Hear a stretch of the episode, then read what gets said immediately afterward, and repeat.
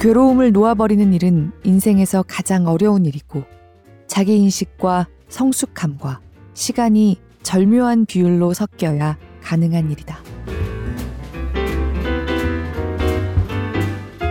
안녕하세요. 골라듣는 뉴스룸에서 함께 책 읽는 시간 북적북적입니다. 저는 권애리 기자입니다. 수천 년에 걸친 생활의 지혜가 쌓여 있을 24절기. 지금까지도 절묘하게 들어맞는다 싶을 때가 많죠. 며칠 전이 가을을 맞이한다는 처서였잖아요. 해마다 느끼는 건데요. 아직 이렇게 더운데 무슨 처서야 싶을 때 처서가 듭니다.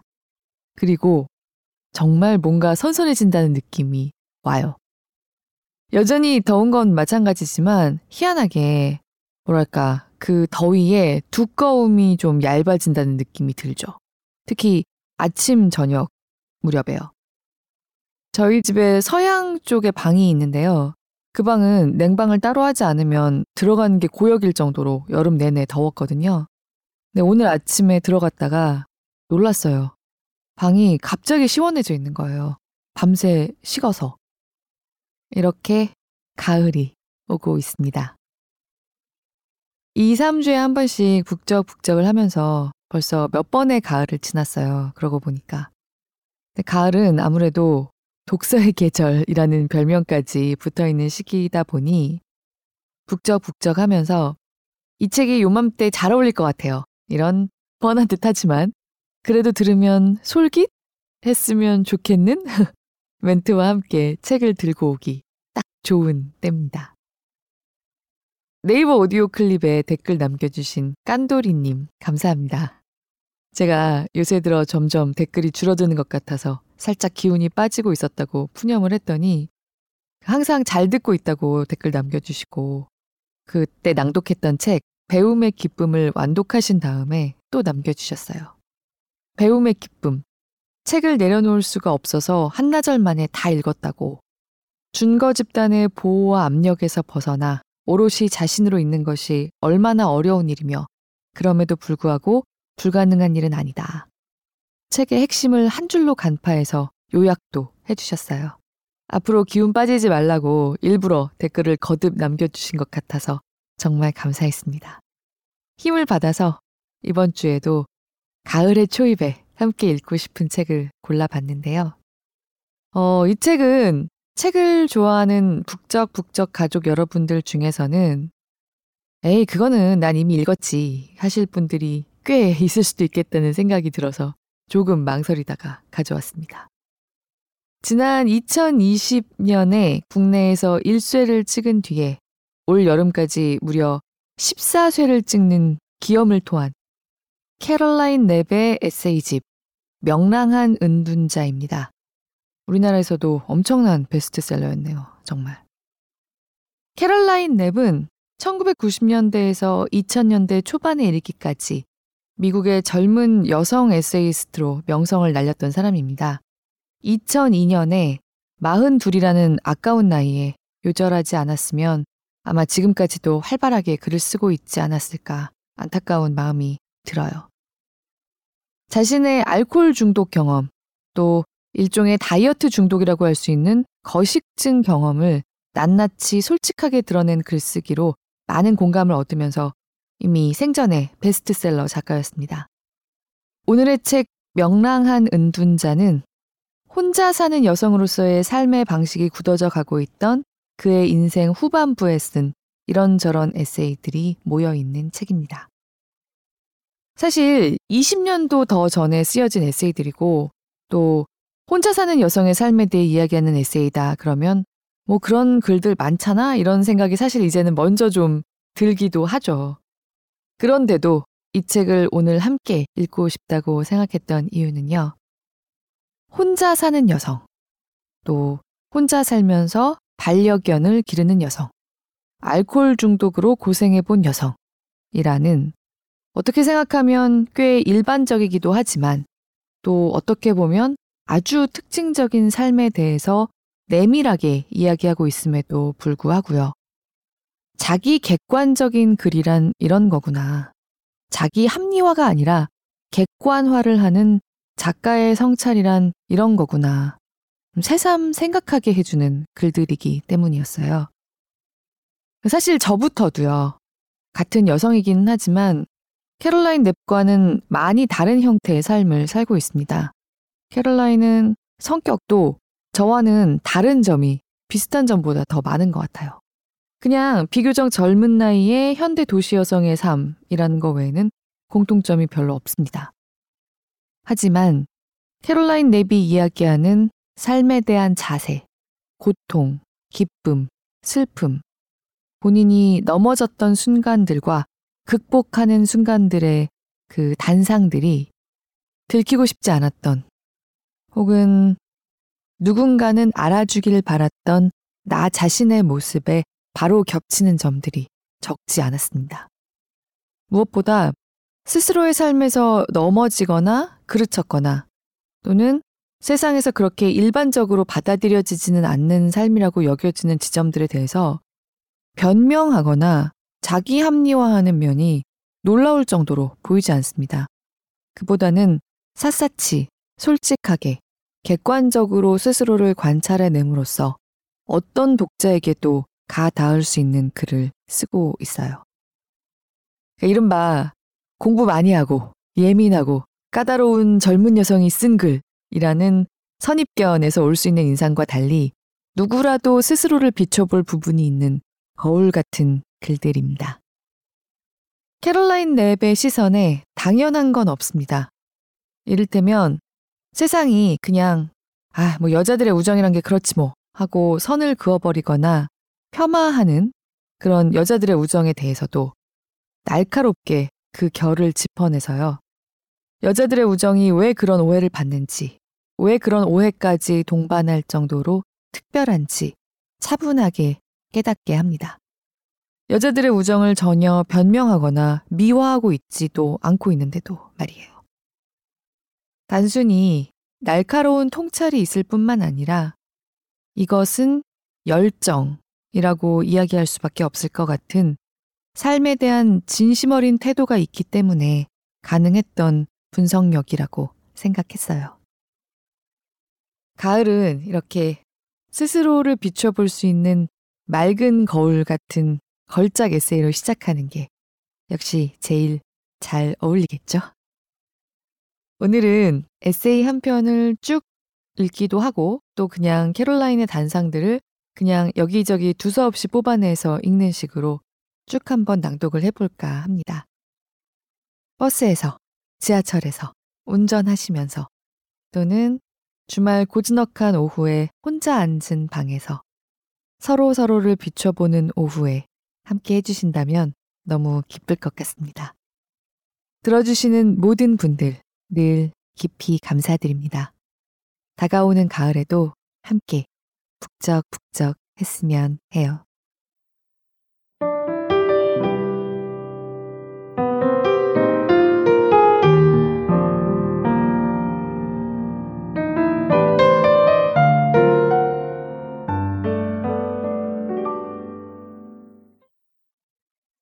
술 없이 살아가는 일은 갈수록 쉬워진다. 그리고 살아가는 일은 갈수록 어려워진다.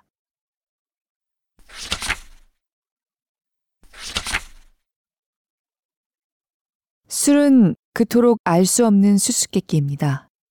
우리가 술에 절어 있을 때는 술이 유일한 해결책인 듯, 술이 자신을 산산조각 나지 않게 붙잡아주는 접착제인 듯 느껴지죠. 하지만 사실은 술이 문제의 근원이죠. 술은 우리가 꼼짝 달싹하지 못하도록 발바닥을 바닥에 붙여놓는 접착제죠. 그날 아침 저는 어째서인지는 몰라도 그 사실을 깨우쳤습니다. 어쩌면 퍼뜩 머릿속을 스친 생각에 불과했는지도 모르겠지만 그 순간의 생각이 점차 자라서 결국 저를 다른 방향으로 움직이게 만들었습니다. 진실은 무릇 무척 단순하지만 알아차리기 어려운 것이죠. 저는 아빠를 사랑했어요. 하지만 아빠처럼 되고 싶진 않았어요.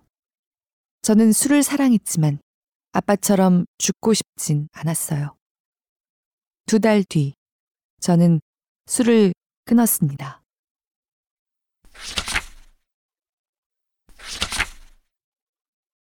일요일에 깨어서 아무런 계획 없는 휴일이 또 왔다는 생각에 익숙한 불안감을 느껴라. 이럴 때 늘 그랬듯이 우울한 집을 빠져나갈 계획을 궁리하다가 일어나서 집안을 돌아다녀 보고는 사실 여기 있어도 기분이 썩 괜찮다는 것을 깨달아라.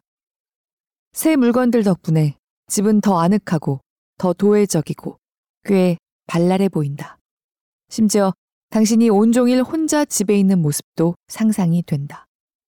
이렇게 놀라울 수가. 집의 개념을 다시 생각해보라.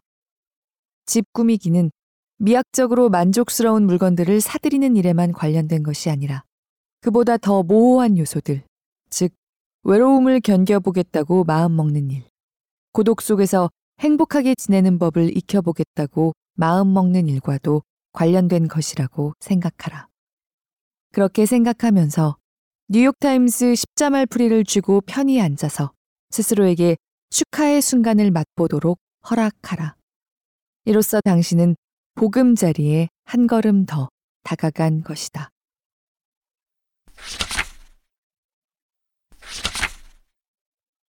하지만 아버지가 돌아가신 지 5년이 흐른 지금 그 감정들은 다소 누그러졌다. 덜 통렬하고 덜 자동적이고 덜 필요한 것이 되었다. 나는 개를 쓰다듬으면서 생각했다. 우리는 각자의 부모에 대해서 오랫동안 남몰래 화낸다. 부모가 어떤 사람인지, 어떤 사람이 아닌지, 우리는 그들이 어떤 사람이기를 바라는지, 우리가 어떤 실망과 단절을 겪었는지, 그들이 우리를 키운 방식이 왜 이렇게 꼬여 있었는지, 이 모두에 대해서 화낸다. 이 괴로움을 놓아버리는 일은 인생에서 가장 어려운 일이고, 자기 인식과 성숙함과 시간이 절묘한 비율로 섞여야 가능한 일이다. 어떻게 혹은 왜 그 일이 가능해지는지, 부모에 대한 복잡한 감정에서 가장 아픈 모서리들이 깎여 나가는지, 그건 나도 잘 모르겠다. 하지만 아버지의 목소리를 들으면서 나는 그분이 돌아가신 뒤 내가 얼마나 멀리 나아왔는지를 떠올렸다. 나는 작은 눈물의 강을 타고서 우리가 그 테이프를 녹음했던 날부터 내가 마침내 그것을 틀어본 날까지 흘러왔다. 그리고 이제 나는 내 집에 있다. 이곳은 내게 성소처럼 느껴지는 곳이다. 그리고 이제 나는 내 개와 함께 있다. 나는 이 개를 조금의 두려움도 자제함도 없이 사랑하며 이것은 내가 아버지를 사랑할 수 있었던 방식과는 전혀 다르기 때문에 이 사랑이 내게 엄청난 교정 효과를 발휘한다고 느낀다. 그리고 이제 나는 술을 끊은 지 4년이 되어 간다. 나는 많은 일을 해낸 셈이고 먼 길을 나아온 셈이다. 그리고 이렇게 멀리서는 과거가 좀 더 부드러워 보인다. 덜 고통스럽고 더 인간적인 것으로 보인다. 그날 밤 아버지와 내가 식탁에 앉아서 테이프를 녹음하던 모습이 떠오른다. 아버지는 휠체어에 앉아 계셨고 나는 포도주 잔을 생명줄처럼 움켜쥐고 앉아 있었다. 우리가 둘 다 서툴렀다는 생각이 든다. 하지만 그럼에도 불구하고 우리가 둘 다 불완전하고 부자연스러운 방식으로 남아 투병 기간 내내 서로에게 곁을 주려고 노력했다는 생각이 든다. 우리가 잃어버린 기회와 놓친 연결감과 이런저런 후회도 떠오르지만 무엇보다도 크게 느끼는 것은 일종의 평온함이다. 나는 생각했다. 우리는 노력했어. 마지막에는 우리 둘 다 최선을 다했어. 이런 감상에는 슬픔이 담겨 있었다. 하지만 그뿐만은 아니었다. 평화도 있었다.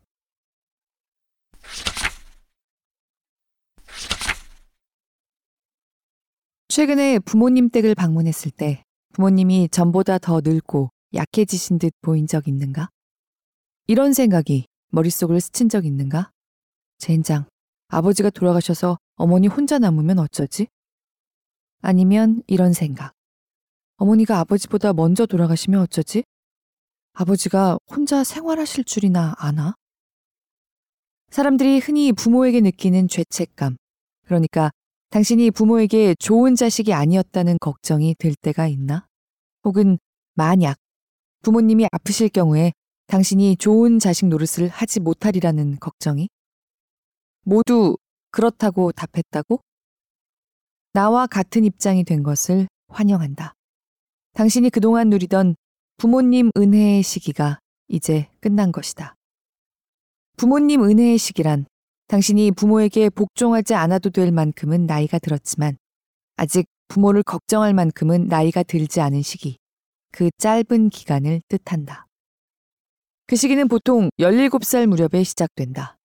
그때 당신은 처음으로 독립하고 자신을 부모가 정한 규칙이나 통금이나 기대를 더 이상 걱정할 필요가 없는 독립적 개인으로 여기기 시작한다. 부모님 은혜의 시기에 당신은 부모님을 나의 믿을 구석이라는 단순하고 일차원적인 용어로 정의한다. 그들은 당신이 댁에 찾아가면 저녁을 차려주고 어쩌면 빨래도 대신 해주는 분들이다.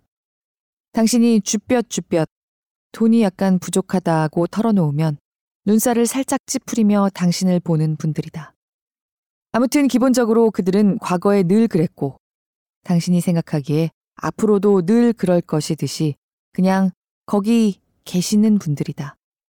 당신이 신경 쓸 일이 별로 없는 분들. 대체로 스스로 생활을 꾸려나갈 수 있고 당신에게도 그럴 자유를 주는 분들이다. 하지만 그 은혜의 시기는 보통 상당히 짧다. 대부분은 최대 10년에서 15년이고 어떤 경우에는 그보다 짧다. 그리고 그 시기가 끝나면 당신은 겁난다. 그 생각에 가끔 밤잠을 설치고 종종 친구들에게 이렇게 말하면서 진저리를 치게 된다. 두 분 중 한 분이 먼저 돌아가시는 걸 상상만 해도 못 견디겠어. 아, 생각만 해도 미치겠어.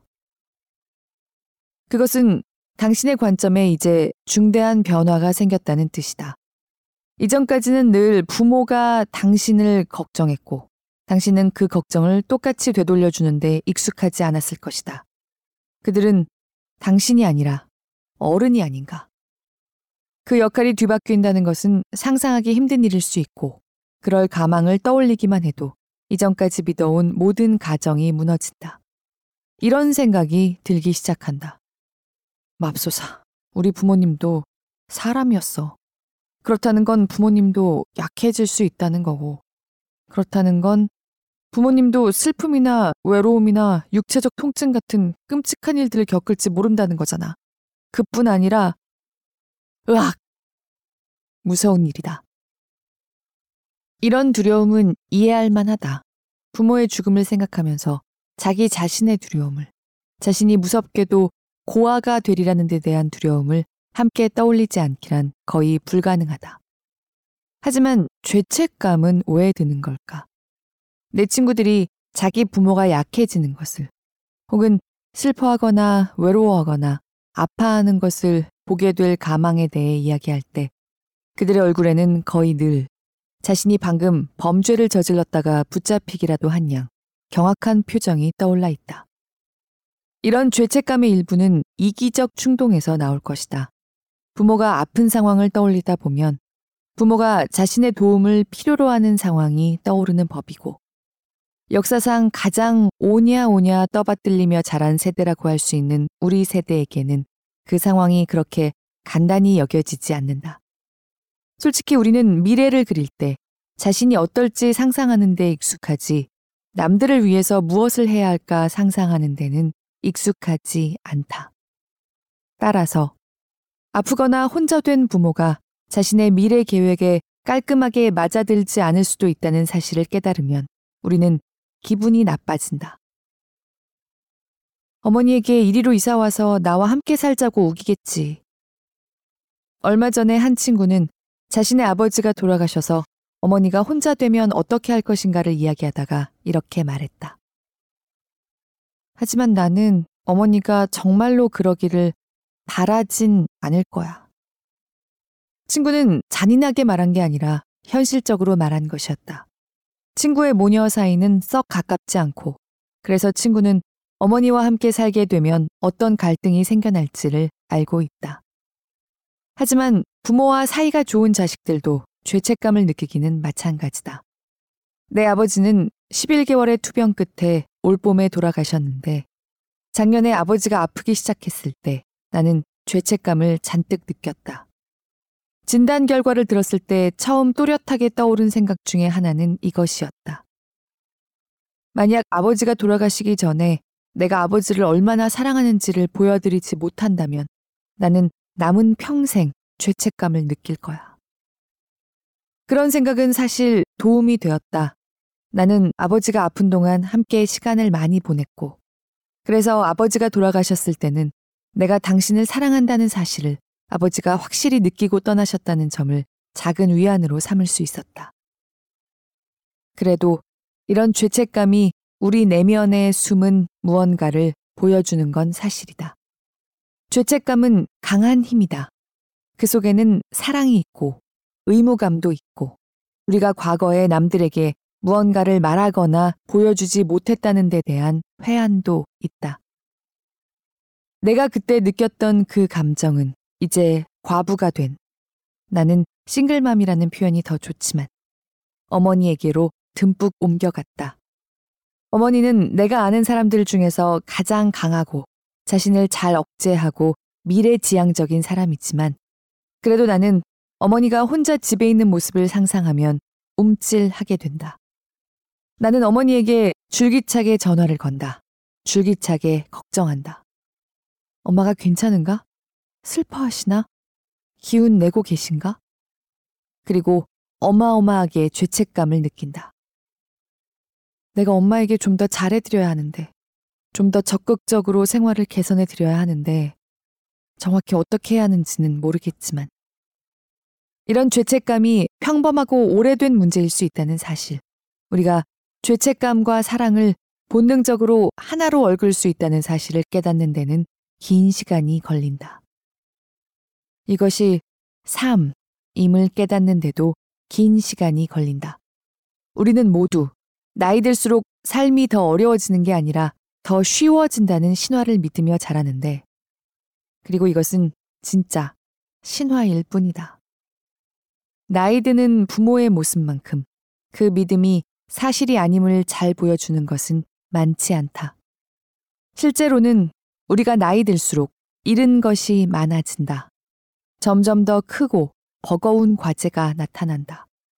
실수를 되돌리기가 점점 더 어려워진다. 부모의 죽음을 생각해 보는 일이 겁나는 건 그 때문일지도 모른다. 부모님 은혜의 시기가 끝나면 우리의 순수의 시대 중 후반부의 한 단계도 끝난다.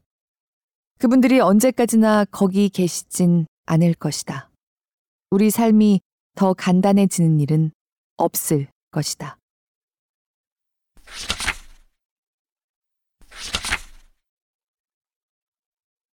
내가 수줍음에 익숙하기는 해도 나라고 해서 수줍음을 타지 않는 여느 사람들보다 타인의 수줍음을 더 잘 읽어내거나 더 잘 참는 것은 아니다. 얼마 전 어느 모임에서 나보다 더 숙기 없는 사람과 대화해야 하는 상황에 처했다. 그 젊은 여성은 사교의 자리가 불편해서 몸을 꼬고 있었다. 내가 그에게 질문을 던지면 어떤 일을 하시나요? 어디 사세요? 그는 한참 대답할 말을 찾다가 최대한 짧게 대답하고는 음, 아직 학생이에요. 다시 바닥을 내려다보고 손가락으로 머리카락을 꼬면서 내 반응을 기다렸다. 나는 그와의 대화가 괴로웠다. 그가 받는 스트레스가 내게도 너무 익숙한 것이기 때문이었지만 그보다 좀 더 복잡한 감정, 짜증이랄까, 심지어 분개심이라고도 할 만한 감정 때문이기도 했다. 어색한 침묵이라면 나도 익히 알지만 그게 뭔지 알고 그걸 두려워하고 그걸 미워한다. 내가 그 침묵을 메우는 사람이 되는 것은 익숙하지 않다. 그리고 침묵을 메우는 데는 한가한 잡담을 나누든 진심으로 관계를 맺는 대화를 나누든 노력이 든다. 나는 그 젊은 여성의 어깨를 움켜쥐고 흔들면서 이렇게 말하고 싶은 기분도 들었다. 이봐요. 이런 상황이 힘들다는 건 알아요. 나도 수줍음이 많으니까. 하지만 당신도 내가 이 곤경에서 벗어나도록 도와줘야 해요. 냉혹한 진실인 바. 수줍음을 타는 사람들은 함께 있기가 힘들 수 있다. 스스로 의도한 것은 아니지만 그들은 주변 사람들에게 관계에 활력을 불어넣는 일을 도맡게끔, 관계 맺기에 선행하는 지루한 일을 도맡게끔 만든다. 이 젊은 여성이 아직 몰랐던 사실은 나도 이제야 조금 알게 된 사실인데 그가 수줍음 탓에 스스로는 남들에게 아무런 영향을 끼치지 못하고 무력한 존재라고 느낄 테지만 실제로는 적잖은 힘을 갖고 있다는 점이다. 그는 남들과 한 방에 있는 것만으로도 그들에게 어떤 감정을 일으킬 능력이 있다. 스스로는 남들에게 주목받지 못하는 존재라고 느끼거나 남들을 두려워하겠지만 그럼에도 불구하고 그들에게 영향을 미친다. 그에게는 또한 선택지가 있다. 입을 열 수도 있고 아니면 침묵을 지킬 수도 있다. 남들에게 자신을 알릴 수도 있고 아니면 다친 채로 있을 수도 있다. 관계 맺기에 필요한 일을 얼마간 맡을 수도 있고 아니면 그 일을 타인의 손에 완전히 맡길 수도 있다. 수줍음 많은 사람들을 닥달하고 싶은 건 아니다. 그렇기는 커녕 나는 우리 문화가 수줍음에 곧잘 동반되는 예민한 감수성을 인정하고 높이 사는 문화이기를 바란다. 사교적이고 자신만만한 성격에만 지속적으로 보상하는 문화가 아니었으면 하고 바란다. 수줍음 많은 사람들에게 자력으로 구제해야 한다고, 더 노력하라고, 그런 것쯤은 극복하라고 말하고 싶은 것도 아니다. 수줍음을 타는 것, 자신이 과한 자의식에 휘둘리며 그 탓에 제대로 기능하지 못한다고 느끼며 사는 것은 쉬운 일이 아니다. 내 친구 하나는 이것을 만성적 감정 변비 상태라고 그다지 은근하지 않게 표현했다. 수줍음 타는 사람들은 이 사실을 뼈저리게 인식하고 있다. 수줍음이 자신으로부터 많은 기회를 앗아간다는 사실. 수줍음 때문에 파티장에 들어가거나 동료들 앞에서 발표하거나 하는 간단하기 짝이 없는 일들마저 어렵게 느껴진다는 사실을 뼈저리게 알고 있다. 하지만 나는 우리가 수줍음으로부터 개인의 책임에 관하여 우리가 주변 사람들에게 미치는 영향에 관하여 깨달음을 얻어야 한다고도 생각한다. 지난 여름에 나는 점심마다 개를 데리고 산책하면서 어느 은퇴자 부부가 사는 집을 지나갔다. 헬렌과 프랭크라고 열성적으로 정원을 가꾸는 부부다. 나는 그 집을 지나갈 때마다 그들에게 뭐든지 친근하고 상냥한 말을 건네겠다고 다짐했다. 전통적인 좋은 이웃의 이미지를 좀 드러냄으로써 콧대 높은 속물이라는 평판을 희석하겠다고 다짐했다.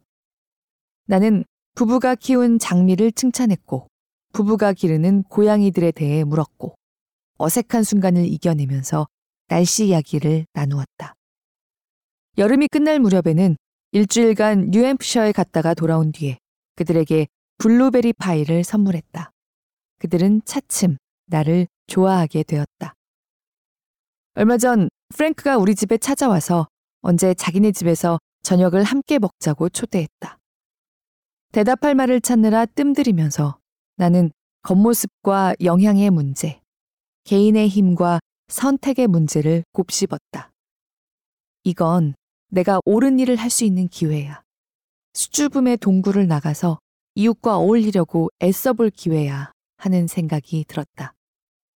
내가 두려워하는 잡담을 나눠야 한다는 사실과 내가 탐내는 유대감을 얻을 수 있다는 사실을 놓고 저울질해 보았다. 내가 평생 불안에 지배당한 채 살아왔다는 사실, 두려움을 안고 사는 것이 삶을 제약한다는 사실, 변화란 어려운 일이라는 사실을 떠올렸다. 나는 심호흡을 했다. 그리고 내 입에서 이런 말이 흘러나왔다. 저야 정말 좋죠. 초대해 주셔서 고맙습니다. 함께 날짜와 시간을 정한 뒤 나는 프랭크에게 안녕히 가시라고 인사하고 문을 닫았다. 내가 용감하고 자신감 있는 사람이 된 기분이었다.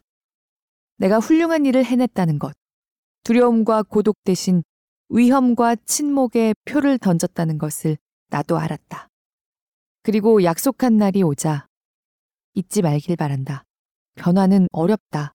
생물학이 운명이다. 나는 몸을 가눌 수 없을 만큼 심한 독감에 걸려서 몸져 누웠다. 나는 정말 아팠다. 혹은 아픈 척 했을지도 모른다. 요즘 독감이 도나 봐요. 저도 갑자기 걸렸지 뭐예요. 아무튼 그것은 기분 좋은 일이었다. 아주 아주 좋았다.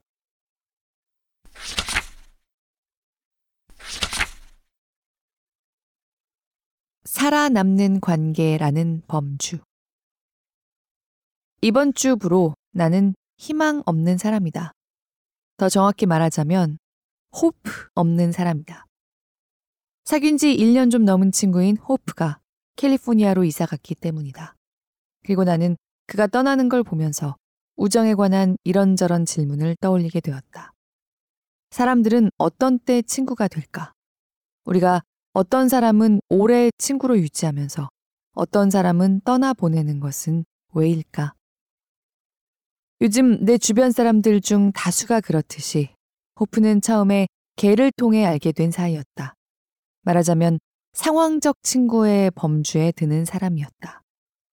우리는 개 주인 모임에서 만났고 우리 개들이 친구가 된 지 한참 지난 뒤에야 우리도 친구가 되었고 그 모임이 해산되자 다른 공원을 물색하여 거의 매일 저녁 일과 후에 그곳에서 만났다. 우리는 개들이 함께 뒹굴고 뛰노는 동안 야외 테이블에 앉아서 주로 개의 이야기를 나누었다. 훈련시킨 이야기, 개가 이런 귀여운 짓을 했다거나 저걸 또 망가뜨렸다는 이야기, 걱정과 애착에 관한 이런저런 이야기. 우리는 지난 가을에 거의 매일을 그런 식으로 보냈다. 가끔 다른 개 주인들이 합석하기도 했다. 그 다음에 우리는 길고 추운 겨울을 함께 났다. 똑같은 벤치에 매일 저녁 옹송 그리고 앉아서 버틸 수 있는 한 버텼다. 우리의 우정이 상황적 범주에서 그보다 더 큰 것으로 넘어가기 시작한 시점이 그때였던 것 같다. 늘 그렇듯이 그 과정은 점진적이고 애매했다. 우리는 개라면 사족을 못 쓰는 사람들이었고, 개에 헌신한다는 점에서 함께하는 동지였고, 그래서 거의 매일 저녁 5시에서 6시 반까지 그 벤치에 덩그러니 앉아서 개들이 뛰어다니는 동안 오들오들 떨었다. 우리는 고난을 함께 겪는다는 기분, 의대생들이나 험난한 일터의 직장 동료들이 느끼기 마련인 유대감을 발달시켰던 것 같다. 우리야 엉덩이가 얼어도 좋으니 개들은 운동을 맘껏 해야 했다. 겨울은 봄이 되고 봄은 여름이 되었다. 날이 풀리면서 저녁의 만남도 갈수록 편안해졌고 거의 의식하지 못한 데다가 꼭 짚어 말할 수 없는 어느 시점에 우리는 우정의 어떤 선이랄까 하는 것을 넘었다. 대화의 폭이 넓어져서 개 이야기에서 우리 마음속 이야기로 넘어갔다. 서로에 대한 이해가 쌓였다. 서로 그날 하루를 어떻게 지냈는지 보고하다 보니 호프는 나와 내 일과 내가 남자나 친밀감이나 우울증 때문에 어떻게 앓는지를 알게 되었고 나는 그와 그의 사정들을 알게 되었다. 한여름 무렵의 저녁의 만남은 개들의 우정 못지않게 사람들의 우정 문제가 되었고 개들이 만나서 놀아야 한다는 핑계에 못지않게 우리가 만나서 대화해야 한다는 핑계에 따르는 일이 되었다. 나는 타인이 필요하다는 사실을 흔쾌히 인정하거나 애착을 쉽게 형성하는 사람이 아니다. 6월에 호프가 일 때문에 3주 동안 알래스카에 가게 되었을 때 나는 가벼운 우울증에 빠졌다. 나는 그 3주 중 2주가 지나고서야 내가 호프를 몹시 그리워한다는 사실, 우리의 매일 저녁 만남이 내게 무척 중요한 의식이 되었다는 사실을 스스로 인정했다. 그렇지만 우리 우정은 개들의 놀이터 너머로는 확장되지 않았다. 호프와 나는 같이 식사한 적도, 같이 쇼핑한 적도, 같이 영화관에 가거나 개들 없이 저녁 시간을 보낸 적도 한 번도 없었다. 내가 우리 유대감의 미래와 우정 일반의 의문을 품게 된 것은 우리 만남이 이처럼 특정 시간과 장소에 오후 5시 개 놀이터에 고정되어 있었기 때문이다. 우리는 호프가 5,000km 떨어진 곳으로 이사간 뒤에도 계속 연락할까? 일상의 급박한 동기가 우리의 경우에는 개 운동시키기가 사라진 뒤 이런 유대감은 어떻게 될까? 나는 나이가 들수록 우정에 좀 더 냉정해졌고 더 이상 작동하지 않는 친구 관계를 좀 더 쉽게 끊게 되었고 좋은 우정과 그저 그런 우정을 기능하는 우정과 망가진 우정을 좀 더 빨리 구별하게 되었다. 10년 전, 아니 5년 전만 해도 나는 불만족스러운 친구 관계에 대한 참을성이 지금보다 훨씬 많았다. 한편으로는 우정을 키우고 유지한다는 게 얼마나 어려운 일인지 아직 잘 몰랐기 때문이었고, 다른 한편으로는 무엇이 되었든 유대감에서 결함이 발견되면 그것을 내 탓으로 돌리는 편이기 때문이었다.